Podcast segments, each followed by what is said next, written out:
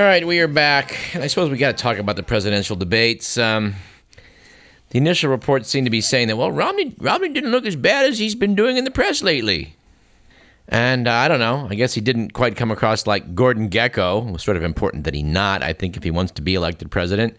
But I don't know. I look at quotes here on the uh, splash page of Google after the debate, noting that Romney was quoted as saying um, that he would cut funding for PBS, even though he is a big fan of Big Bird.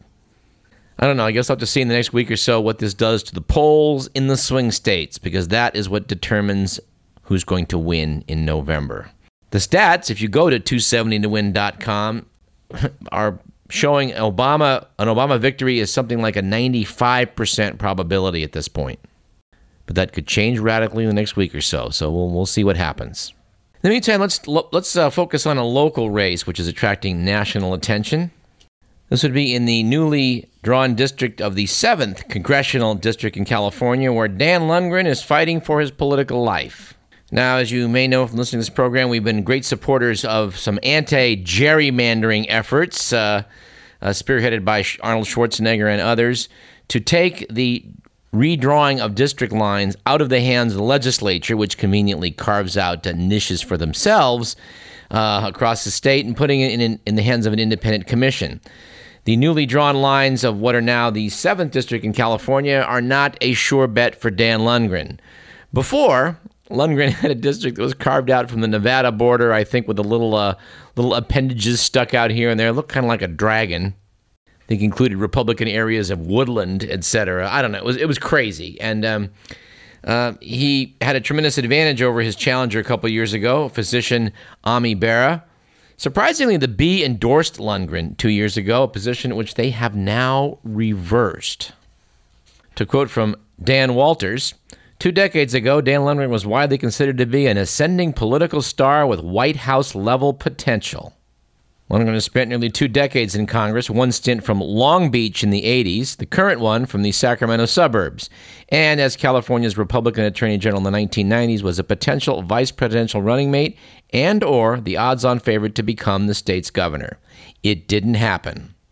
Lungren had his shot at the governorship in 1998, but the state's changing political ambiance and inept campaign left him a landslide loser to Democrat Gray Davis, a lackluster political poser who was recalled by voters just five years later.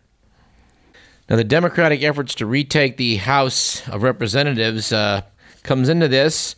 Lungren is considered highly vulnerable in this 7th district race and Democrats are hoping to make him one of 25 seats they need to take over to gain control of Congress. Of course, this whole idea of parties controlling Congress, uh, I think, makes us a bit nauseated. I think when they originally envisioned how this country would work, they didn't have the idea that it would be run by a couple of gangs. In fact, we could probably come up with a bunch of quotes from our founding fathers about how if we ever had control by political parties in this country, our experiment in democracy was over. But uh, say what you want about Dan Lungren. He is a canny political fighter. Dr. Bera appeared in a debate with him and, uh, well, uh, did okay, but, well, I, the consensus was didn't land some punches that he could have. In fact, sounding off on the issue of, uh, of, of, Dan Lungren and what you could say about Dan Lungren was, uh, was the Sacramento News and Review, which last week put him on the cover and then inside talked about 47 facts about Dan Lungren that you might not be aware of. I think we should quote a few of these. Well, here was a true and false question. In 1983, Congressman Dan Lungren voted against the Equal Rights Amendment that stated succinctly that legal rights cannot be abridged on the basis of sex. True or false? Well, the answer was true. Let's do a few more of those. True or false? In 1987, Congressman Dan Lungren vigorously opposed the effort to have the U.S. government make reparations to surviving Japanese Americans relocated to internment camps in World War II. Well, that also was true. See, true or false? Dan Lungren voted in March 2011 against removing U.S. armed forces from Afghanistan. Well, that's also true. See, true or false? Attorney General Dan Lungren pursued only 15 polluter prosecutions during his eight years in office, while his predecessor, John Van de Kamp, pursued 179 pollution, pollution cases in four years. Why, that's, that's also true. Think we should move on to the multiple choice section.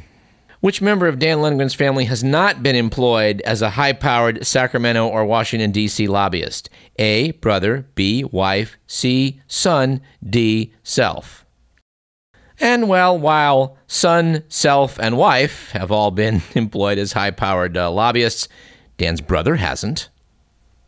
How about this one? When Dan Lungren told the LA Times, this thing is a disaster, an unprecedented mess, to what was he referring? Well, it turns out it was the overwhelming passage of Proposition 215 in 1996, a measure to legalize medical marijuana in California.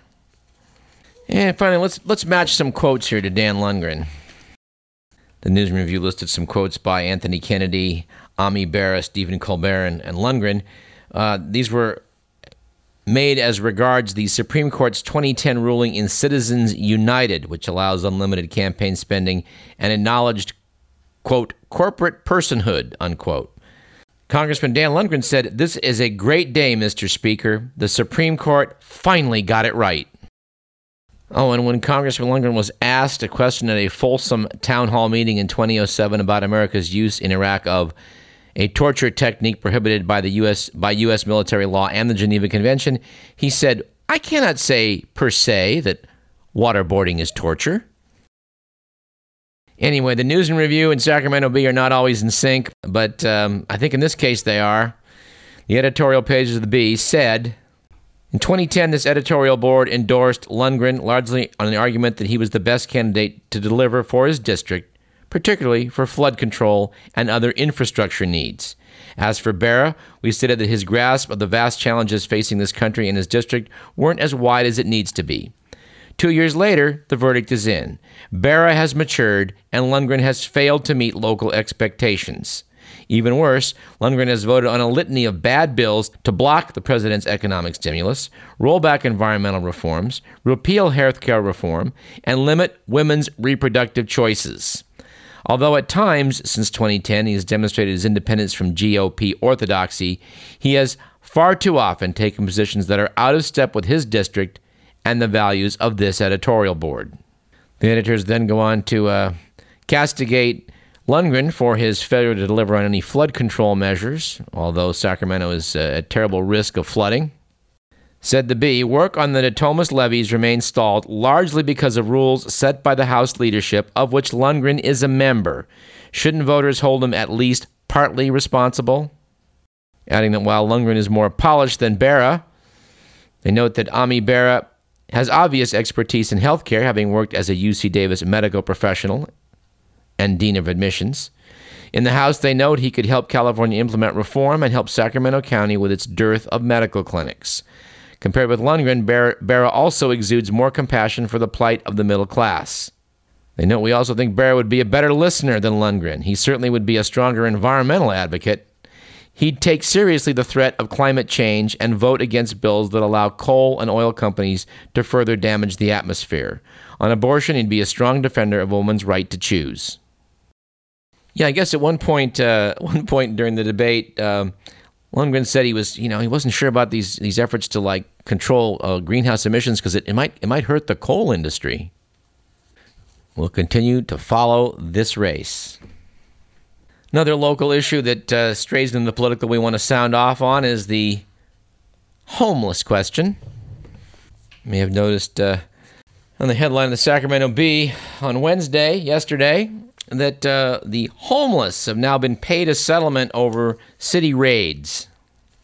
Yes, apparently, city efforts to clean out the hobo jungles and illegal campsites along the American River have, thanks to the efforts of a canny lawyer, resulted in, uh, well, restitution that must be made to the homeless for their illegal camping. Oh, oh and by the way, the lawyer does get uh, does get some compensation for his efforts.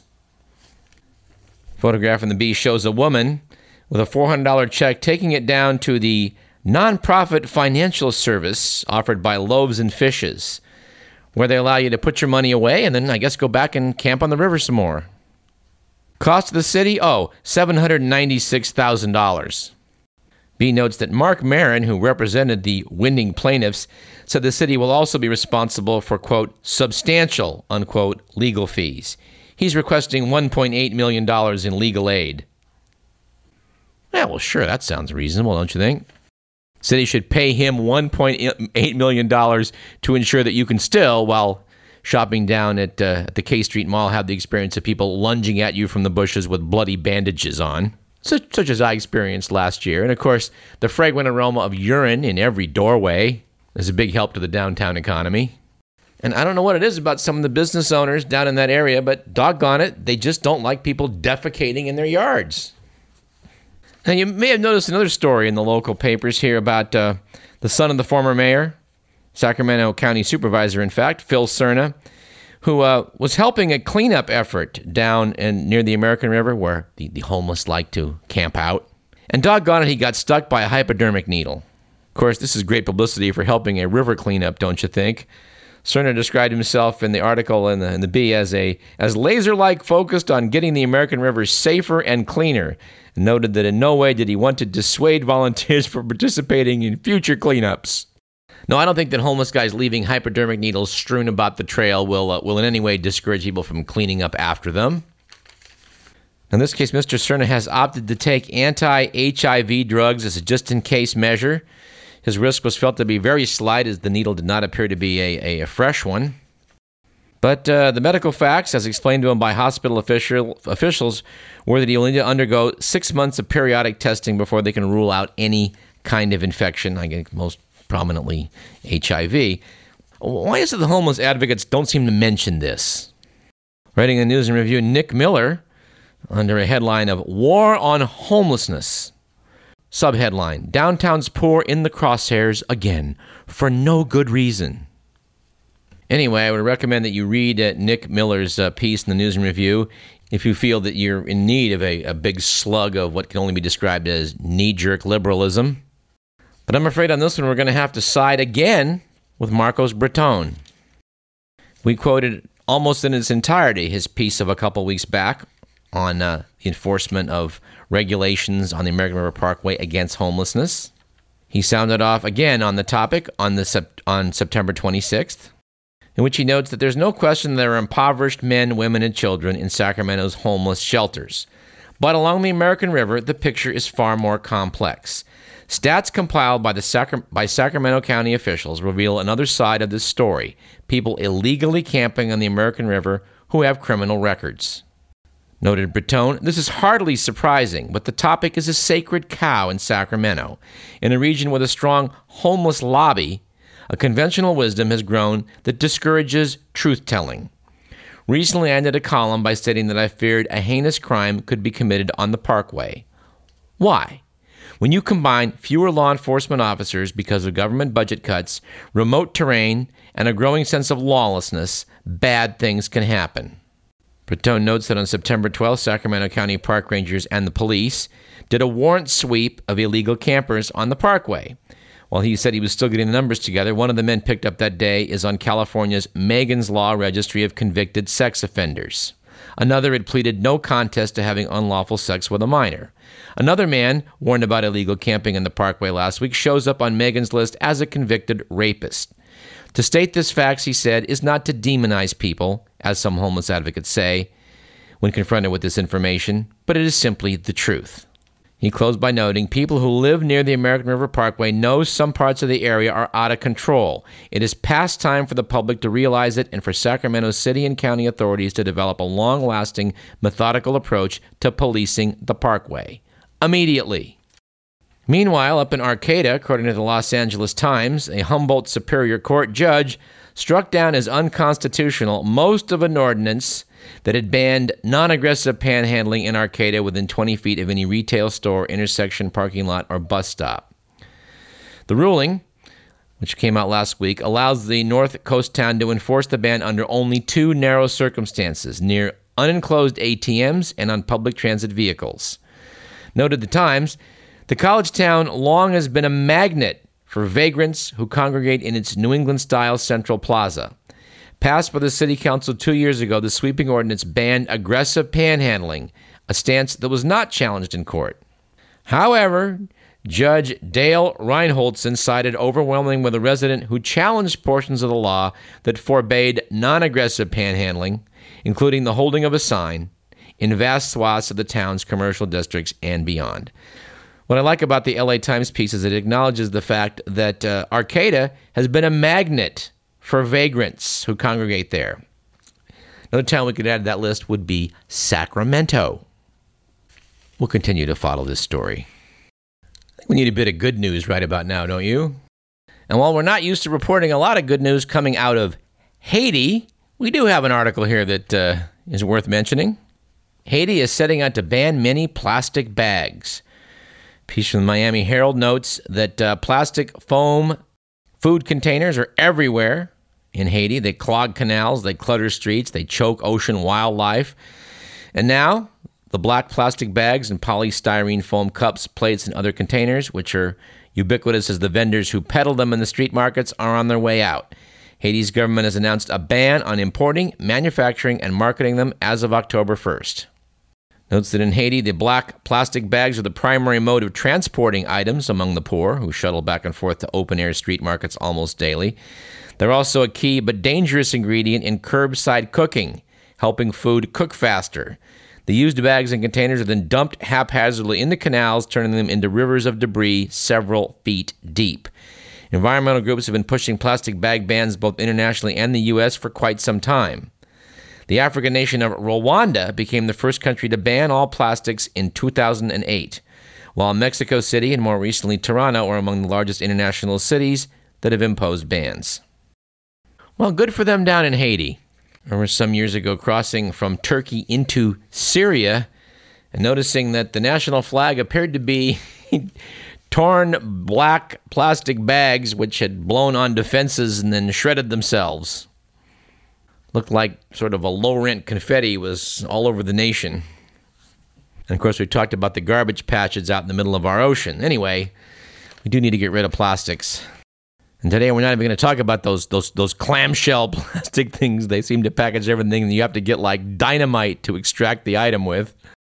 Anyway, we need to take a short break, but before I do that, I want to say congratulations to UC Davis, which although we don't put a lot of stock in these these national uh, uh, polls that state you know how high a university should be ranked, yada yada yada, but UC Davis was named the number eight public university in the United States, which is by any standard uh, quite a high mark to achieve, and we we think it deserves what we want to say. Congratulations to all those who make UCD what it is. Of course, we'd like to think that our own small way, one of the contributing factors that makes this a great university is its fine radio station. Something we hope you will keep in mind uh, when you make a tax-free donation to support the operations of uh, of this station.